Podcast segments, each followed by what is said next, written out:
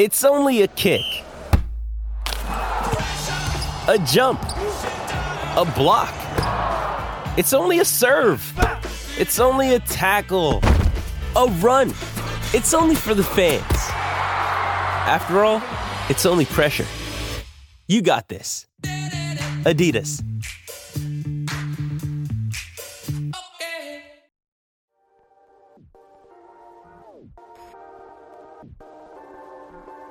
Welcome to Forward Progress here on the Hammer Betting Network. I'm Rob Pizzola, joined as usual, I should say as usual, but it's just week two of the NFL, by Clive Bixby. He will be my partner the rest of the way for this entire season as we react to this week's games and we look ahead to next week, hence the name Forward Progress. For anyone out there listening on Spotify, wherever you may consume your podcasts, please hit the subscribe button. Please like the podcast if you do enjoy it. Uh, obviously, it goes a long way for us. Other stuff coming up on the Hammer Betting Network today, 11 a.m. Eastern Time, a live episode of Charger to the Game with Ben Carey and Krabs. Ben Carey actually has a 5.1% ROI plus 30 units on over 450 picks verified on BetStamp right now. So tune in 11 a.m. Eastern Time, 4 p.m. Eastern hit the books. Joey Knish and Brad Powers. Hopefully, Knish isn't eating his microphone this show like usual, and we can get him good with a good audio setup. But regardless, uh, that is a marquee, our flagship college football betting show. And then the strokes game. I said it again.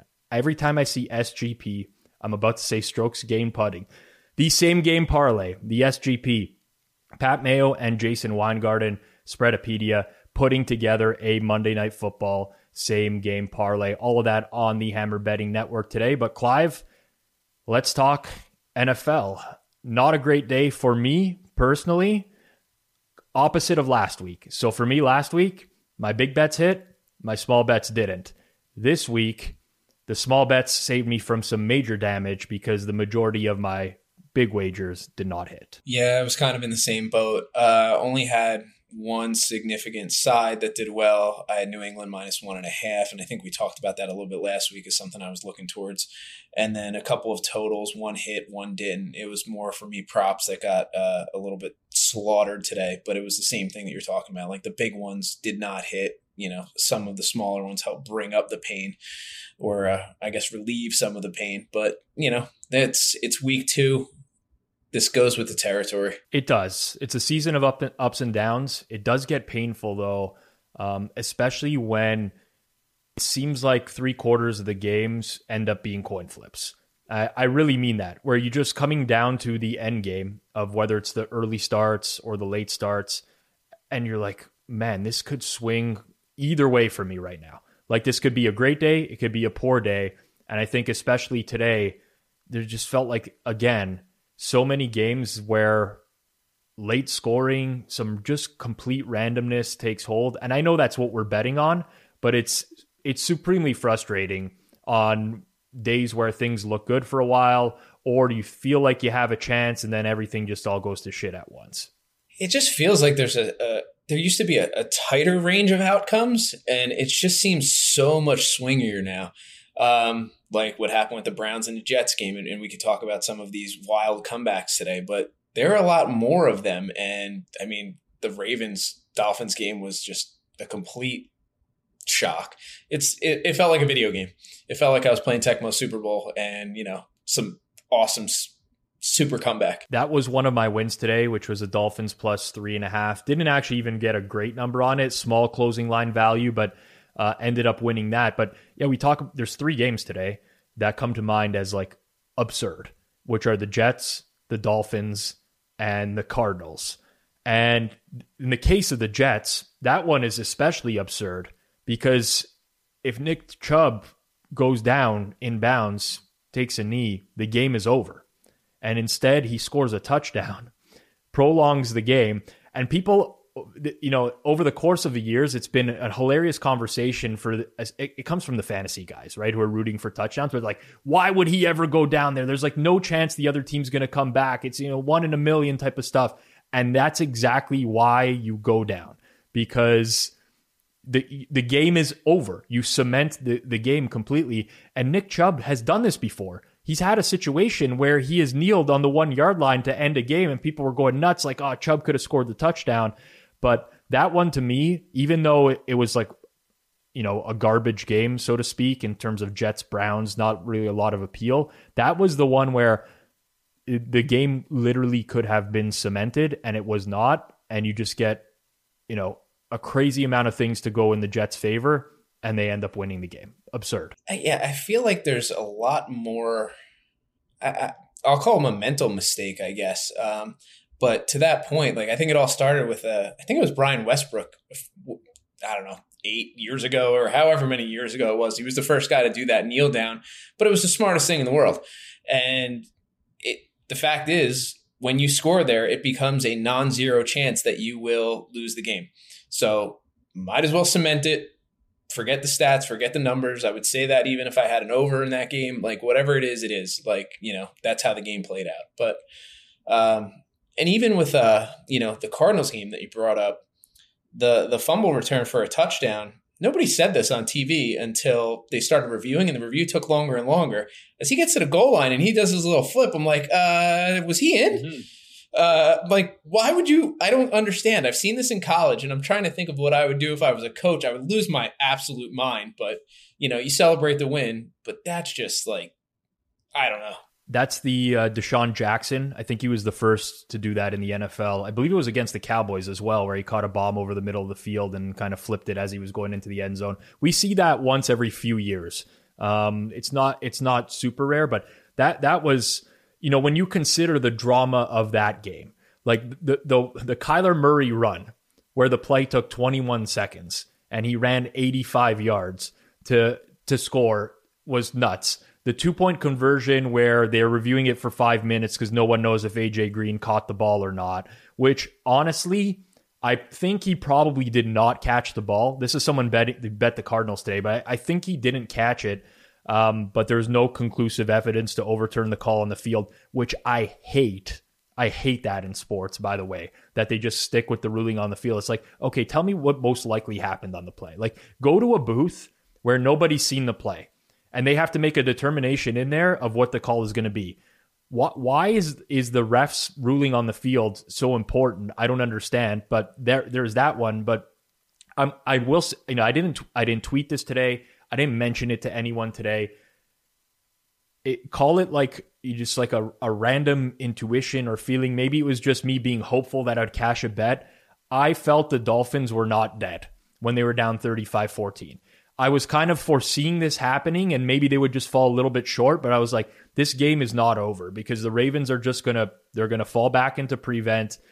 And I don't know why, how, how these teams, we're talking about you know, teams worth hundreds of millions of dollars. They have all the tools available to them, and no one has figured out how to consistently protect the lead. I don't understand what's so difficult about a team just pretending like the game is tied, as an example. You know, I, I, I, I've seen this happen year in, year out, and it, it just never ceases to amaze me. It's it's mind blowing, and I don't understand it. I mean, maybe we'll eventually get a little closer to a little bit more of an aggressive defense in, in those game states, the way that you do now with, you know, more two point conversions, more fourth down uh, attempts, things like that. But I don't know how many times you have to see a defense get carved up with big leads that you're just kind of giving the game back. Your defense was good enough to get you into this state, right? Like it's not like the Dolphins were doing. I mean, Tua was playing uh, fine, but keep continue to put pressure. Don't give him the opportunity to kind of carve you up. And I mean, Tyreek Hill looked great, and it's just I don't I don't get it. Tua is going to be the guy that, um, like I just don't know. I I don't. He he's the guy to me. There's always one where you look on paper. So the first two games this year, Miami's success rate on offense on passing plays is very high. Uh, EPA is very high. Obviously, that's going to happen when you have a six touchdown game today but for some reason he does not pass the eye test to me. Or maybe he just makes too many bad throws that I tend to weight those too highly or like they're ingrained in my head. I'm trying to think of a similar quarterback where I felt this way before, where um, statistically speaking, on paper, they looked really good. Maybe Carson Wentz in his rookie year would be the one that stood out to me because I watched a lot of Eagles football. There was a lot of comparisons to Dak Prescott, and I was like, no, this guy, this guy's not it. He's getting bailed out on way too many plays. But I don't know what it is. I still have no idea what Tua is as a quarterback. Like, absolutely no clue. In, in a weird way, it's different. I thought of I used to think of Brett Favre that way with his decision making and his gunslinger mentality and just doing a couple of dumb things. Totally different arm strength, totally different style of quarterback. I get that. But I used to think that about him. And then Tua, it's like watching a pro golfer, you know, since you brought up, you know, stroke gain, um, you got your pro golfer that is just absolutely striping the ball. But then once in a while, you see a shank or somebody duffs a chip and when you don't see that from anybody else at that level, that sticks with you. It's like that outlier that you can't forget. So I, I, get that. I guess the closest for me, now that I think about it, where I was way ahead of the curve. I mean, I'm I'm mentioning this because I ended up being right on him. Would have been Sam Bradford, where early on in his career, people like ah, you know, he's he, he basically got a lot more praise than he deserved. And I would watch him. I'd be like, no, no, this he this is not it and it eventually wasn't it. I still don't know with Tua. I wonder how much of it is the weapons. Um, you know, Marcus Peters looked horrible for the Ravens today. First game back, he did not look anywhere near 100%. I was wondering, I mean, if that was a mistake activating him. Obviously, they're thin at corner. He lost Kyle Fuller last week. Uh, but yeah, I don't know. Just crazy. Like, I mean, this is what we live for. Obviously, this is why we watch this league is because of the drastic swings. So it's great from an entertainment value perspective. From a uh, wagering, like anyone who had the Ravens minus three and a half today, just like they probably would have went to sleep after the games and not even tuned in afterwards. It actually reminds me a bit of I had the Eagles minus four last week against the Lions. Great number, close six, dominant the whole way backdoored. You know, it's it it's, can be a painful experience at times. As I saw the lines moving earlier today, um, I I did like the Ravens minus three, and it got there. I just could not get myself to pull the trigger because I don't know what the Dolphins are either. Um, I did play the Dolphins last week. Um, I'm probably neutral to them versus the market. I do believe in them. Um, but I just I didn't have a good enough feel to to make that play, and I that would have just been another insult to injury today. I, that would have that would have been yeah, you're done for the day. Like yeah, exactly. Um, so it's interesting that you bring that up um, in terms of you know having a numerical advantage but not being able to pull the trigger because this happens to me a lot too. But personally, I find that the spot where I'm more reluctant to pull the trigger is when the market has moved heavily for injuries and I start to show a little bit of value on the other side. And I'm like, mm, has it moved really moved too far, or am I not, you know, properly accounting for these? So the example today would be the Colts, which I'm glad I did not play Colts minus three. Obviously, they get shut out, um, but to me, that's a, a case where I think I could potentially be underrating the injuries they have at receiver because two of their top three wideouts are out and they're not particularly deep at receiver. So now you get a real problem. Plus, I, I do think that the market tends to, you know, we, we overlook linebackers a lot of the time.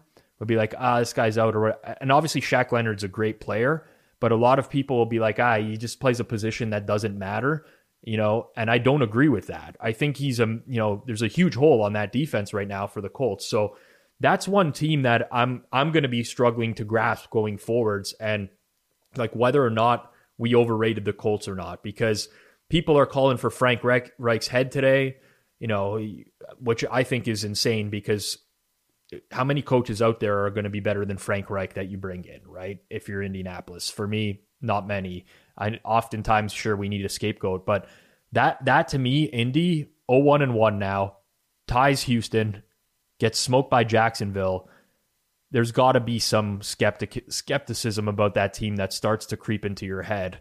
And looking at next week's schedule, guess who comes to town off of Thursday night football? It's the Kansas City Chiefs. Yeah, they um that was the one game so far today that I've watched back full in the in the condensed game because I didn't get to see a lot of that at one, and I was interested to see what happened. Uh, I did bet the Jags last week, and I, I do like them. I they're probably right around where I, I, think they should be from a market rating perspective. But they um, they absolutely torched the Colts on both ends of the field. Um, the Colts, I think, you know, as much as I think uh, Wentz is, I don't know what's the right word for him. Uh, high variance. We'll call him high variance. You've made the same mistake that I have about 14 times on podcasts so far this year. Matt Ryan. Uh, I always, I still consider the Carson Wentz as a Colt, but Matt Ryan, yeah. No, no. So what I'm saying is, with Carson Wentz, what they could do last year is he can move out of the pocket a little bit. He had a little bit of, of mobility. Matt Ryan just looked like a statue back there today. Oh, yeah. The the yeah. one time he tried to kind of scramble and make something happen in the red zone, I mean, he looked like molasses. Yep. Drew Bledsoe. Uh, it reminded me of Drew Bledsoe a lot. Um, you know, you're sorry, your your point was lost on me originally, but now I get what you're saying in terms of Carson Wentz may not be consistent from down to down, but he gives you that playmaking ability here and there, whereas Ryan is just like. I, I mean, I, I see the same thing as you sometimes. I, I watched him in preseason. His arm looked good. But now I'm watching him throw downfield and I'm like, holy jeez, man, these are hanging in the air forever. This could be a real problem. Yeah, and if the pockets were when the pockets were breaking down a little bit today, he had nothing to do. And you know, wasn't able they weren't able to get the ball downfield. So they're gonna then go as Jonathan Taylor goes. And if you can game plan around that and you don't have the threat downfield, I I think you have to drop your rating of that team. Like that's that's how I've interpreted what I've seen so far from that group. We will see if uh, Michael Pittman is back uh, this week, which would be a, a, a big addition for them. This is going to be an interesting one because you're going to get the Andy Reid extra rest uh, type of angle that people do like to use when when Kansas City plays a game on extra rest. Um, if those teams played this week, if the if the Chiefs played the Colts this week, I would have made the Chiefs probably about a three and a half point favorite on the road. There is absolutely no chance that this line is going to be three and a half this week. We are looking at, if I had to guess, probably KC minus seven in that range. I think a lot of the the the you know the sharps will be looking at the Colts if they can get a touchdown with them but I this has to be an adjusted number to something like that. I would have to guess. Yeah, I, I wouldn't be shocked. I haven't seen what that number at was even like you know pre market, not pre market, um, look ahead. I wouldn't be shocked now if it's five and a half, six tomorrow morning. Six and a mm-hmm. half or seven, that wouldn't surprise me either. Um, but three and a half is what I would have made it probably for this week, and now no. yeah, I can already envision myself having like a numerical edge on the Colts and asking myself whether I want to do this to myself or not. but I mean, when we expectations, this was this was a double digit win total team going into the year, right? I mean, part of that was the schedule, obviously, with the division that they play. But this was a team that people expected to win the division rather easily for the most part. And now we're talking week three like they might be they might be cooked. I don't know. I mean, football is a very fickle game, um, and we do tend to overreact to certain things. It would be tough to bet Indy based off of what we've seen, but seven, seven and a half. Like I don't, I don't know where this one's going to go but they're going to be an attractive home underdog, I would say. I'd be interested to see what the total opens at, and I think I might, if I was to make a play on that game, if you were to force me on something, it would probably be a Kansas City team total over. Um, with the speed that Jacksonville has, which isn't really a ton, they looked mm-hmm. very, very fast today against that defense. So you put a great offense like the Chiefs out there, I could see. Um, some numbers really getting put up. And if the Colts do happen to play well and they could push the tempo a little bit, that just even more ammo for the Chiefs to score. So that's what I would probably look at. The Colts have played two low scoring games. I would say probably high 40s, maybe a total in the 50s, maybe. Uh, if I had to guess, like 49 and a half, something like that is the most likely scenario. But that'll be an interesting one to watch next week. Uh, another one, Trey Lance fractures his ankle today. Going to undergo surgery. His season's over. Jimmy G comes in, I view that as an upgrade. I think most people would view that as an upgrade. Um, I don't know how you don't at this point. I mean, I think you could have viewed Lance as having a high ceiling potentially, but we know what Jimmy G brings. He runs the offense pretty efficiently. He did that today when he came in against Seattle. Didn't really make any big mistakes today, which was nice. Um, we're getting another Jimmy G Russell Wilson matchup next week. The 49ers go to Denver to take on the Broncos this will be also an interesting market for me to watch because the sentiment around the Broncos right now is like, you know, probably not quite as bad as the Colts, I would say, but a lot of people are certainly down on the Broncos now, having scraped by the Texans today. And then obviously the decision on Monday Night Football against the Seahawks last week to kick a 64 yard field goal at the wire uh, I think there's a lot of concerns with that coaching staff going forwards. Not a lot to like out of what you've seen out of Denver so far. Like, what's the positive? I, I can't come up with one. I can't either. And, and and to make matters worse, like they're drop they're losing bodies now. Like Jerry Jeudy got hurt today, so another rec- receiver down. Patrick Surtain, their top corner. So it's not only like you're starting to see question marks with the coaching staff Russell Wilson, I mean, ew, that contract might age very poorly. He's not looking too hot. And then you add the injuries on top of it. Uh, it's, you know, it, it's it's very difficult. Again, it's two weeks, right? Could just be two games on the lower end of their range. We don't know. Maybe each passing week, Wilson gets more accustomed to playing in that offense. But to me, San Fran is a tough matchup for Denver. They're very good in the trenches. They upgrade at quarterback. Um, you know, it's not like it's a a super exhaustive travel for them in this game either. It's not like one of those cross country trips.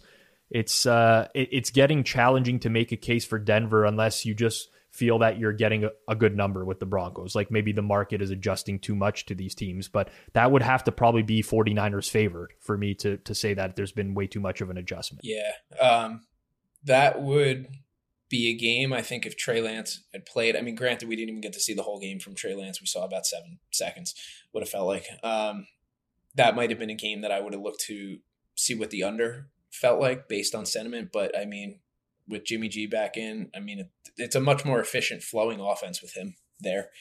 Um, that's that'll be a game that I probably stay away with unless I feel like there's so much value in an overreaction against Denver, like you're mentioning. I that's the only way I think I could pull the trigger there. Well, like I, again, what what would the number be if they had played this week? If Jimmy G was starter, Denver's favored, right? Probably two and a half. Yeah, yeah, right. And now I, I, I mean, I'll be floored if it, if they if Denver is two and a half.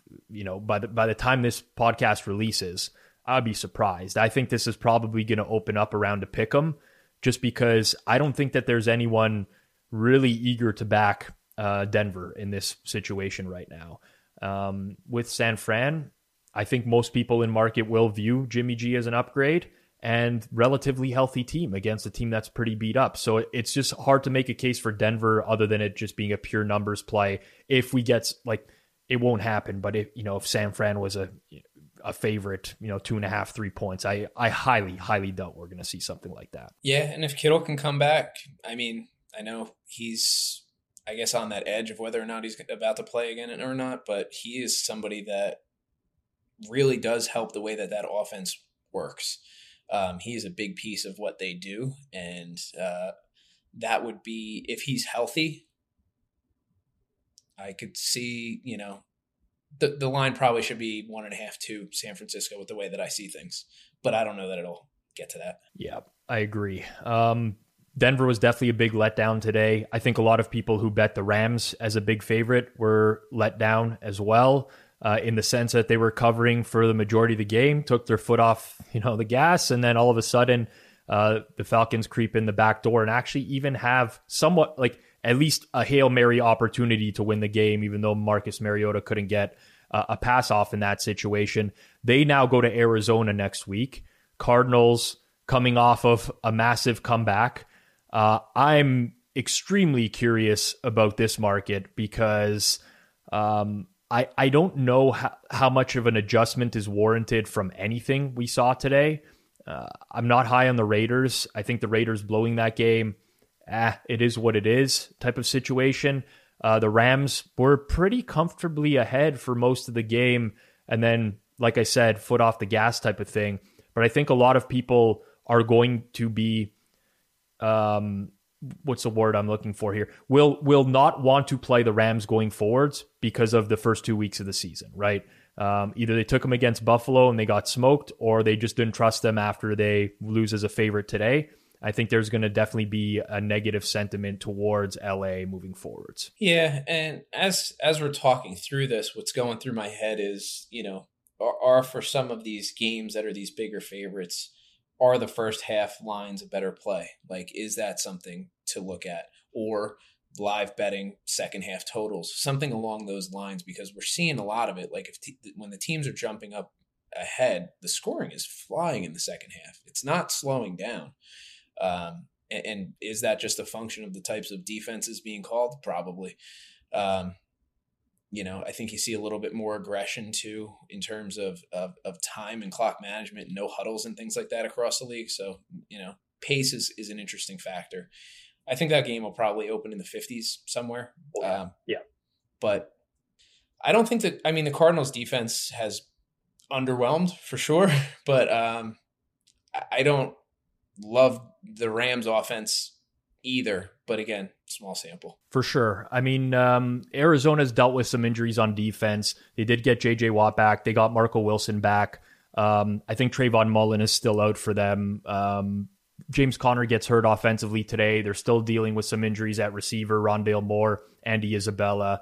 Uh, not that Isabella is you know much, but it's a depth receiver. So that was a team that definitely last week was extremely unhealthy. They got Justin Pugh back on the offensive line as well for this week. So um, not surprised to see a better performance out of them. I think this total is definitely in the 50s. I think we're probably looking at something like after this week, Rams three and a half on the road. Like if the Rams were three, they're an auto bet, in my opinion. So the number can't be three. You know, if we get four, four and a half, Arizona's probably appealing to a lot of people. So I, I think probably three and a half is is likely what we're going to see as a number here. Yeah, I think that's probably about right. Um, it's I think they've probably if I'm remembering correctly too, they've been the team that's had the largest line moves against them week one and week two, where I think they both moved two points off of three and a half, if I'm remembering right. Um, I don't remember what this week opened with uh, the Raiders at home. Was it three and a half? It was. So I, I believe Right Angle Sports released plays against Arizona in both weeks.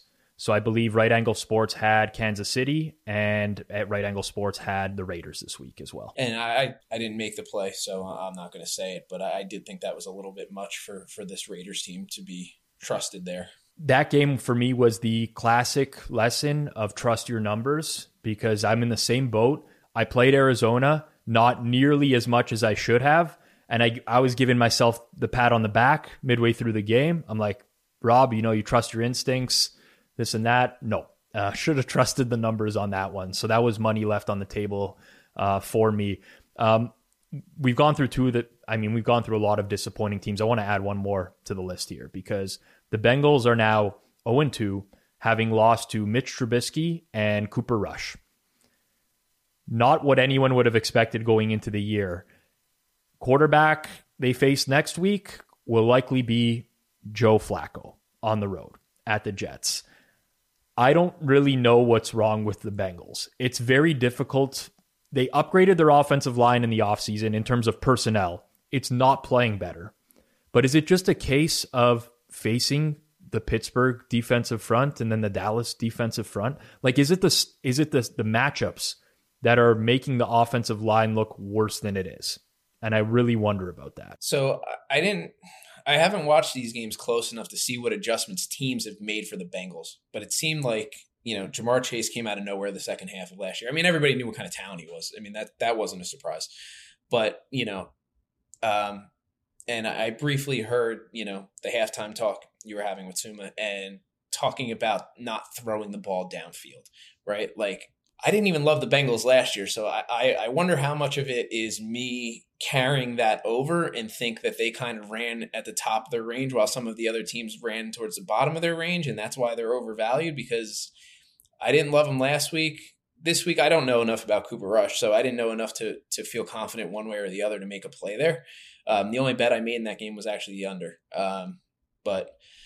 Uh, I, I just haven't loved the Bengals, period. So this isn't shocking to me as shocking it is to some other team or some other people, but that's just my perception of them. It just doesn't seem like they're moving the ball as seamlessly as they did late last year and no big plays. Big plays just aren't really happening. Agree with you. I, I think what's really killed them is early downs. I especially noticed that against the Cowboys today. That's just a gut feeling. I'm going to quickly look up the numbers here, but yes, first and second down. To, first and second down, 49 plays, 33% success rate. So I found that Burrow was bailing them out a lot um, on third down, but they couldn't get anything going early. Just felt like, you know, they're constantly in third and long and they were able to get something. So they definitely need some better productivity on early downs. And I, I think when you turn that offensive line into one that's going to have to convert third and long over and over and over, you're just going to get a bunch of pressure, uh, especially against the Pittsburgh, against the Dallas. So you could easily see Parsons when he was pinning his ears back and just you know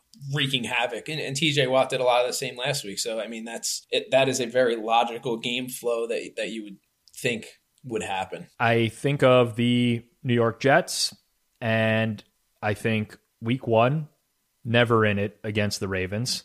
Um, you know, at least offensively, they couldn't get anything going. They play Cleveland this week. Despite winning, that's going to be a pretty fraudulent result in the sense that so many things had to go right at the end of the game for not only them to cover the spread, but to win the game as well. Um, it's I, I can already see myself on the Bengals next. I don't know what this number is going to be, but eight, uh, eight, eight. I can't lay it with the Bengals because you're telling me now you know, they close seven against Dallas. They they lose. I can't see them being higher than a touchdown. Are they at home or on the road? They're on the road. Uh, six and a half. That's what I feel like the right number should be. I have, but I, I you you know how the NFL is, right? It's a week to week league. People are down on Cincinnati. Like, do, do we think the sentiment is that people think that Cincinnati is still a good team because they have Joe Burrow? Or is the sentiment that the Bengals stink now because they lost to the Steelers and they lost to the Cowboys backup quarterback? And I don't know the answer because I know what I believe. I still think that the Bengals will be okay. But I feel like, you know, especially when you talk about, I'm not a big, you know, public percentages guy or whatever, but obviously the sports books needed Dallas today. That, that's abundantly clear. So, so many people lost to Cincinnati today. So many people lost. How many people lost last week with Cincinnati against Pittsburgh, where the line went th- from six and a half to seven and a half? So now you have another team that people have been burned by. What what ends up being the, the, the correct number in this game? I could see this being lower than we expect, just because of the sentiment on the teams. I don't know how low. I would love to get a bargain with the Bengals, um, but I, I, I I have a very difficult time pinpointing where because this could be anywhere in my opinion from like four and a half to seven and I don't know. Yeah, I mean that's that's fair. I mean, I don't I don't think the Browns are a particularly good football team. Uh, they have a pretty good defensive front that can you know cause a little bit of pressure and whatnot, but other than that, um, they kind of hinge on on Chubb. Uh, so I don't know. So so to me, I I don't change my rating of the Bengals. They're still what I think they were. Um, I, the Jets are still what I think they were. So I, I mean, if you're going to give me value at minus four, if it gets to, or if that's what it opens at, I, would have a hard time not doing that. I just think they're on the uh, the wrong side of a really bad week one with five turnovers and just some big mistakes. But I mean, I don't think that's characteristic. And then this week, I don't know, probably the lower third of their range, still not great, but they're not a bad football team. I uh, I agree. I, I mean, this could be another situation where the Jets' defensive line gives the Bengals O line problems. Uh, I know I know Quinnen Williams got banged up today, so he's a guy that you'll want to monitor his status going forwards. But um, John Franklin Myers, Carl Lawson, Quinnen Williams, like they, they it's not the defensive line um, or you know the team that's going to be able to put as much pressure on the quarterback as the Steelers with a healthy T.J. Watt or the Cowboys with Micah Parsons, Demarcus Lawrence. But I mean, maybe we're in for a round three of the Bengals. Just like uh, I I don't know. It's it's very that's a very difficult one. Um, few more I'd like to definitely to get your thoughts on here um, going forwards. We actually do have some good matchups next week, which is which is exciting. Um, New England, another team that I I would say that I'm no clue.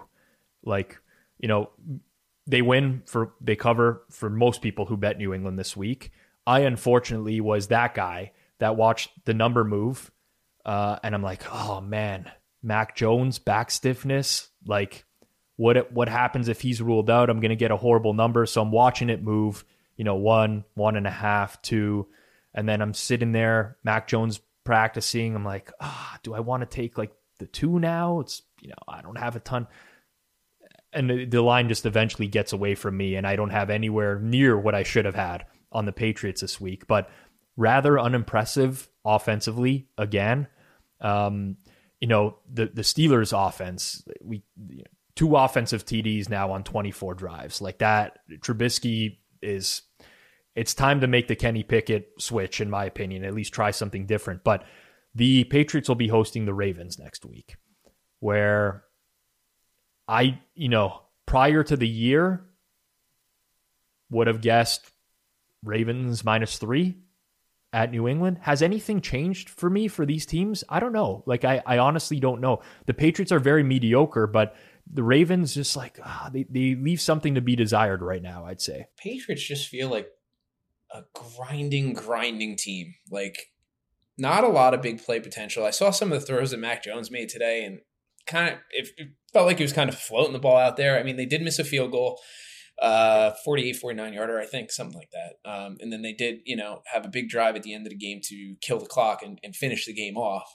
So they probably left a couple of points on the board for what they are but the steelers i think are what they are offensively. So I, I don't know the ravens just got ransacked defensively but i don't i mean we saw we now have an example of the dolphins playing the patriots we have the ravens playing the dolphins and Dolphins put up big points in both games. I know it's not apples to apples, but I mean, if the Dolphins are a three point favorite to the New England Patriots, I mean, I think the Ravens have to be at least that. And I think the Dolphins probably should have been bigger than that anyway, week one. So I'm, I'm thinking out loud. I think, you know, three and a half probably. That's a valid point. Um, you know, the thing that gets me about the Patriots is that they played Miami last week. They have a 46% success rate on offense, 54 plays. Fairly good in terms of success rate. They manage seven points. They play the Steelers, 48% success rate, 65 plays. They manage 17 points so something's breaking down somewhere where you know they definitely lack explosive plays. I know that Mac Jones hit a, a Nelson Nelson Agholor made an amazing catch. Um, That's an outlier. That that that was an underthrow by Mac Jones where Agholor just went up and got it. But you know maybe it's just the lack of explosiveness for the offense. DeVante Parker is non-existent. He's he's just not even there. So I guess there's something to just not having enough top end talent that where the Patriots do enough to like pick up some first downs, you know, on a, on a on a per play basis, they're okay, but every drive seems to bog down. And I don't know because that that wasn't really their offense last year. Like they were fairly successful offensively for the majority of the season. Latter half of the year, it kind of went downhill for them a little bit. They got smoked by the Bills in the playoffs, but I I thought that they would be at least better than what we've seen. Like 24 points in two games. Um, you know, you could you could say Pittsburgh has a great defense, but they don't with T.J. Watt out. Uh, you could say the Dolphins, you know, uh, okay, they have good personnel. I mean, they gave up thirty something points to the Ravens today. It's not like they so it's not like they've played explosive defenses and they, they just can't seem to get it going. So I look at their offense the same way, and this is somebody who grew up a Bears fan. Um, those Bears teams with their great defenses, which Patriots don't have, um, where it would just be a, a, major grind. You'd hope to get some field position and get down the field, and then you know you take your three, you know, your field goals when you get them. That's what you happen most of the time. And if you get in the red zone, you know your red zone conversion percentage to touchdowns was pretty poor. It's that kind of offense. It's just there's no like who's the threat? There isn't one. Um, so when the field starts to get shorter and it shrinks, like you know, it's not. I, I just don't see them being efficient in that type of uh, game state scenario. Yes, I hear you. I think what's what's interesting to me most about Ravens Patriots, and then we'll move on to another game here, is just I think they're they're very uh, they're teams that are on the opposite end of the spectrum in terms of where you would expect the total to come in, right? Like to me, the Patriots are like a dead nut under team, right? Um, no explosiveness on offense. Defensively, not great, but what they've done a great job of so far is like limiting explosive plays against the other team.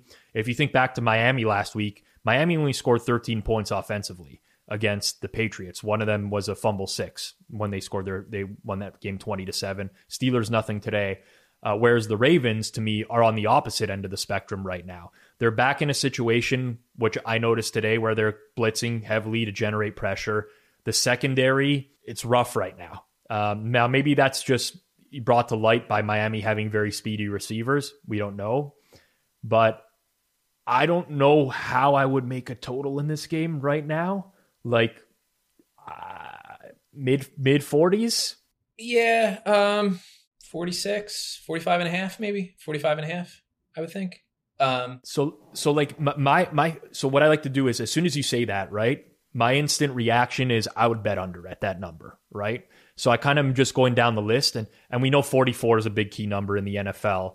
So I, I kind of feel like it has to settle around that at, at some one way or another. It has to settle around 44. Yeah, that's probably a, a good that's that's a better way to look at it than I just did. And what I'd say is we talked about this last week with certain mismatches, right? Like Miami was able to take advantage of a weakened Ravens secondary because of the weapons that they have. And, you know, good Tua. We'll call them good Tua.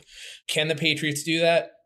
I don't think so. So I don't think they can exploit that weakness, which is why maybe I'm overvaluing the Ravens as a whole. But to what you're saying around 44, that does actually make a lot of sense to me. And, and maybe 45 and a half would be a little bit a, a hair too high. Because if you're going to give it a three and a half point spread, you're looking at 24 21, and that's probably not realistic. Right.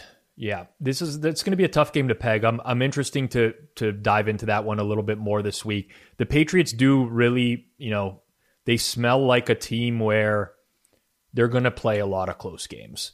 So when you see a spread like three and a half, for example, if that's what it is, it's going to be enticing to get that three and a half. Now, I know they lost 20 to seven as a three and a half point dog in week one, but they just have the vibe of a team that's going to be in a lot of close games to me personally. Obviously, numbers dictate the plays, um, but that's that. The New York Giants are 2 and 0 with a point differential of plus four through two weeks. I don't even know how they really won today. Um, I say that as someone who had money on the Panthers. Panthers fumble the opening kickoff of the game. I'm already pulling hair out. I'm watching Ben McAdoo call the worst plays I've ever seen for the Carolina offense. Like the Giants like can they be for real? I I mean, am I just am I just dismissing them because they've they've won two close games where I think they deserve to have lost, or maybe they've turned the corner under Brian Daboll? So the way that I, I look at it is, and it's just this is an example, and this is one one play where you know they took advantage of Daniel Jones' strength, did a bootleg, and he ends up turning that into a first down to pretty much you know seal up the game, which are things that didn't happen in the old regime at all. How much can I really rank up the team for that? Probably not a ton, but whatever I had them at at the end of last year, I'd probably put them up a tick, maybe a half or, or maybe a full point in terms of like a power rating. But the the Giants have played Tennessee, who I look at as a bottom third team. Unfortunately, the Panthers, who I have an affinity for, are a bottom third team too. Um, so they're those three teams are all relatively equal to me. Um, maybe the Panthers are probably the the least explosive out of the three offensively, but have a, a, better defense, I think, than the other two teams. So it's it's kind of a mix in a, in a match.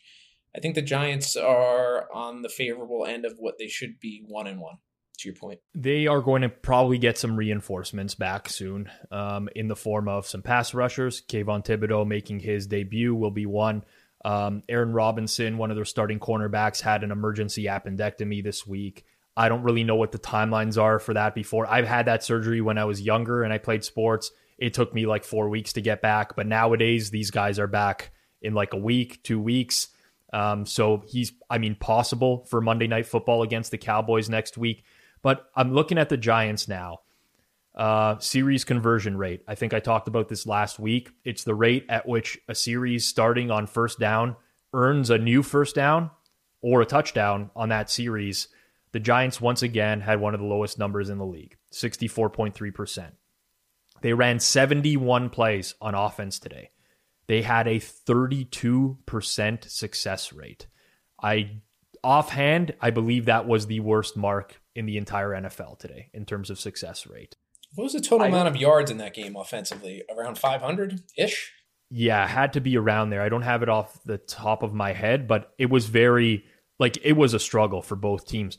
What I didn't really love with the Carolina game plan, and I, listen, I'm I'm a guy that's like you have to pass the ball to win in the NFL, but Carolina was running the ball fairly effectively all day. They just only ran the ball on 18 of 58 plays. And I couldn't really understand it because I felt like every time they were giving McCaffrey the ball, he did have the long run, which skews things. But 102 on 15 carries for McCaffrey. Feed you got to get guy. the ball in his hands as often as possible. So whether it's screen plays, um, you know, straight run plays, whatever. Uh, so it looks like maybe 540 yards in total today. 275 for Carolina, 265 for the Giants, which I mean, I am in tune with the Cowboys because I am a Cowboys fan. And I am in tune with what the look ahead number was in this game, which was Giants minus four and a half, hosting Dallas for Monday Night Football. I don't think that there's any possibility that you can open a four and a half and not get flooded with Cowboys money, especially with Dallas beating the Bengals this week as an as a seven underdog. So it almost feels like it has to be like I feel like it has to be three, right? I think three and a half is too much. You'll still get a lot of Dallas money.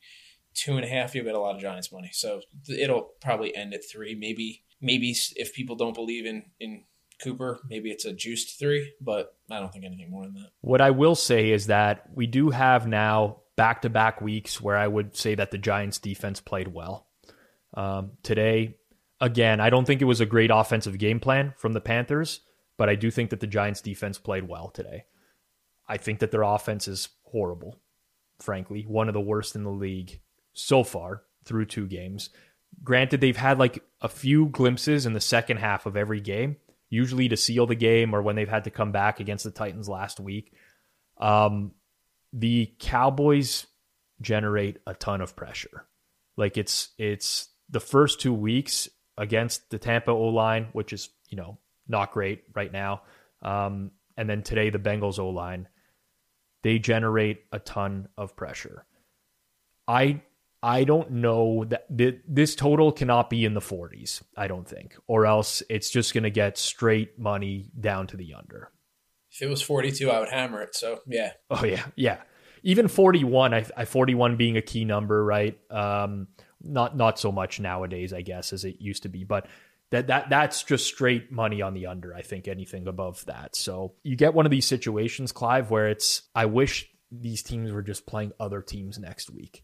Like, why can't the Giants be playing someone who might potentially be a little bit undervalued? And the same with the Cowboys. We have this, you know, head to head on two teams that I think might be a little bit overvalued heading into week three.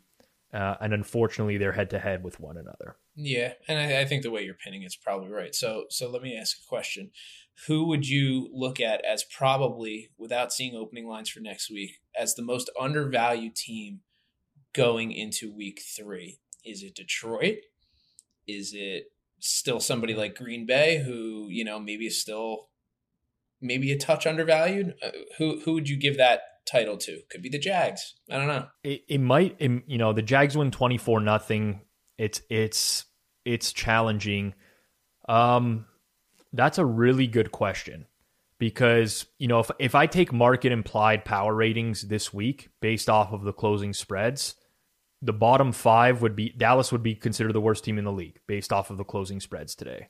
Um, probably the Jets and Atlanta come in as like the next group. Atlanta's prob Atlanta's the answer. I think. I think Atlanta is not a bottom three team.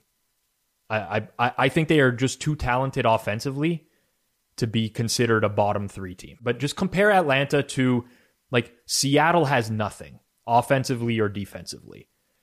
You know, the Bears have nothing offensively or defensively. I get that the Falcons' defense is bad, but I can rely on them to move the ball.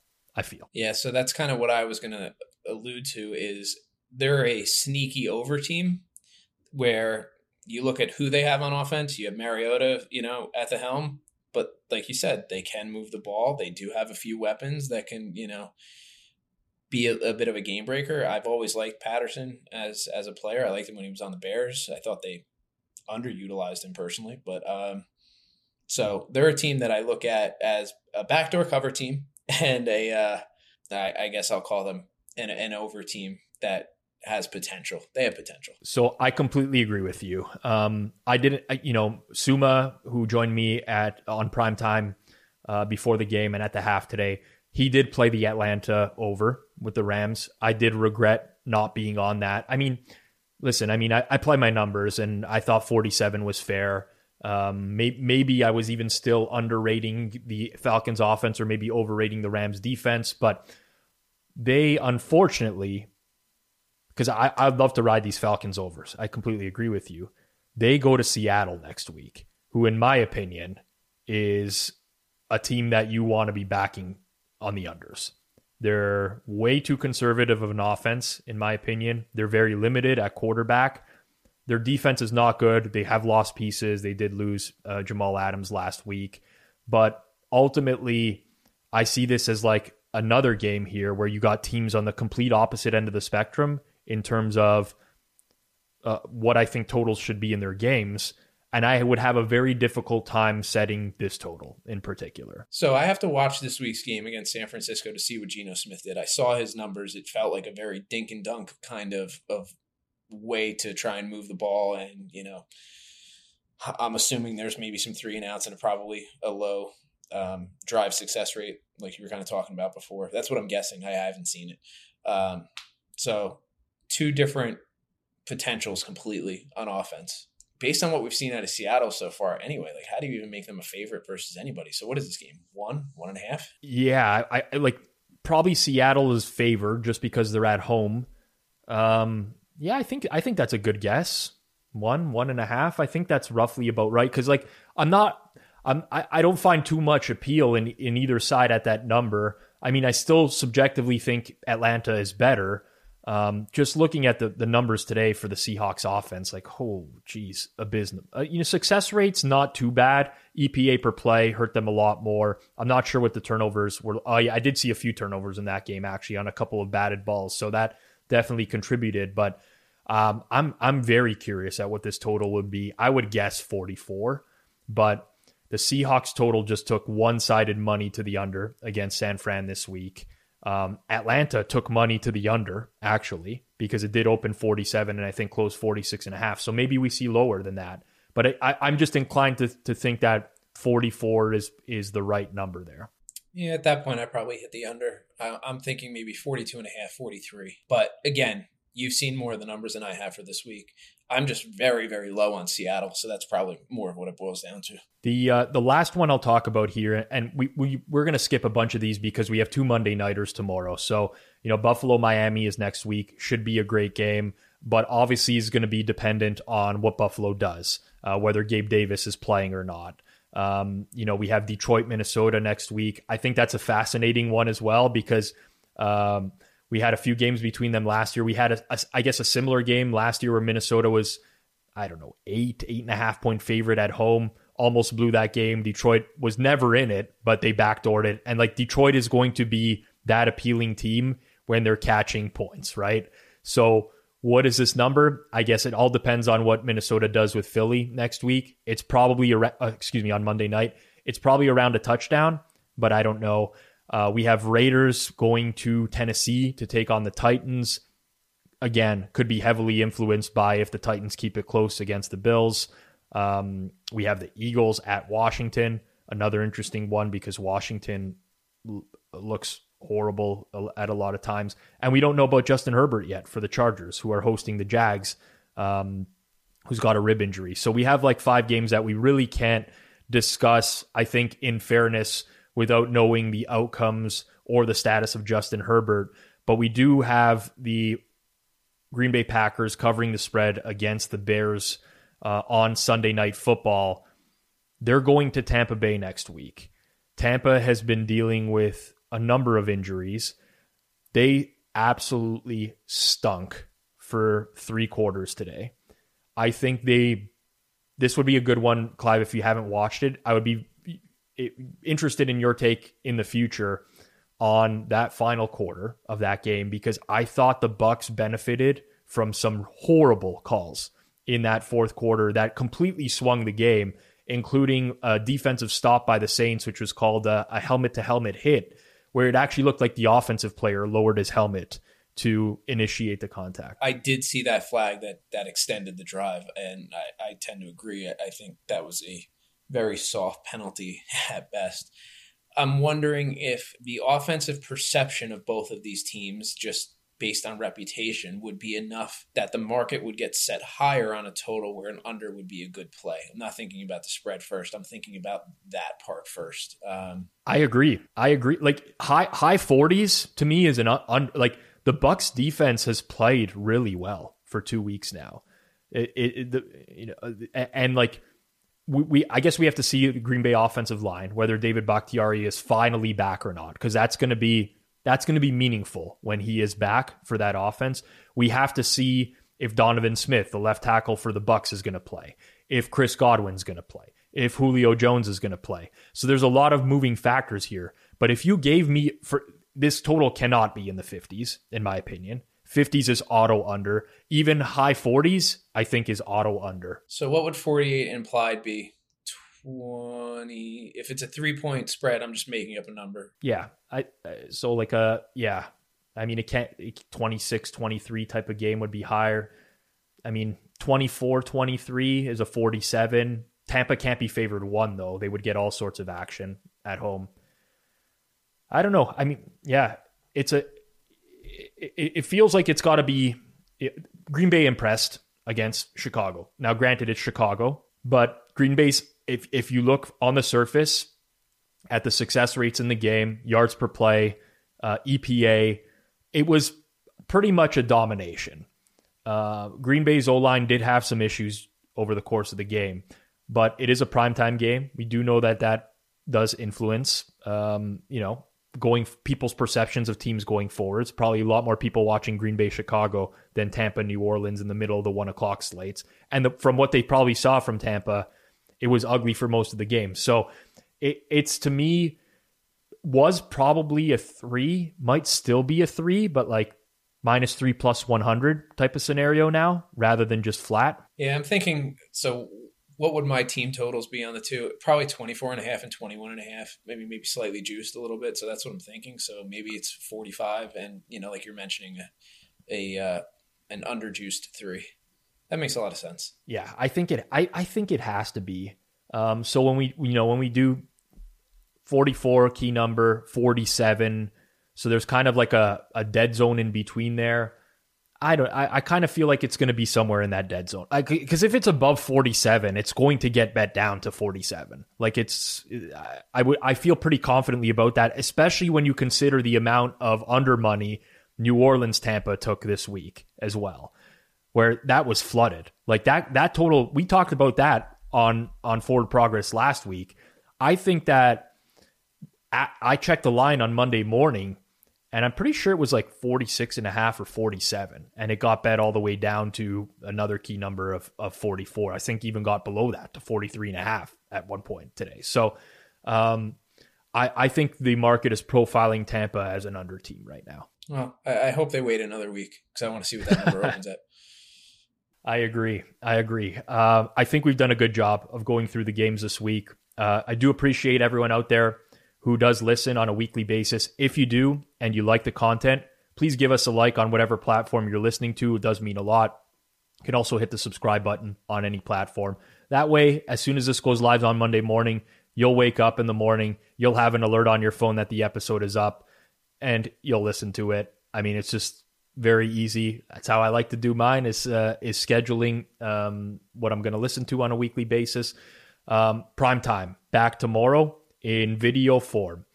Myself, Eric Eager, going live 7 p.m. Eastern Time this week before Buffalo, Tennessee. And then we will be going live at the half of the second Monday Night Football game, Philly, Minnesota. Hopefully, we catch the end of the Buffalo, Tennessee game while we're on air. Fingers crossed. And then we can discuss the half of Philly, Minnesota.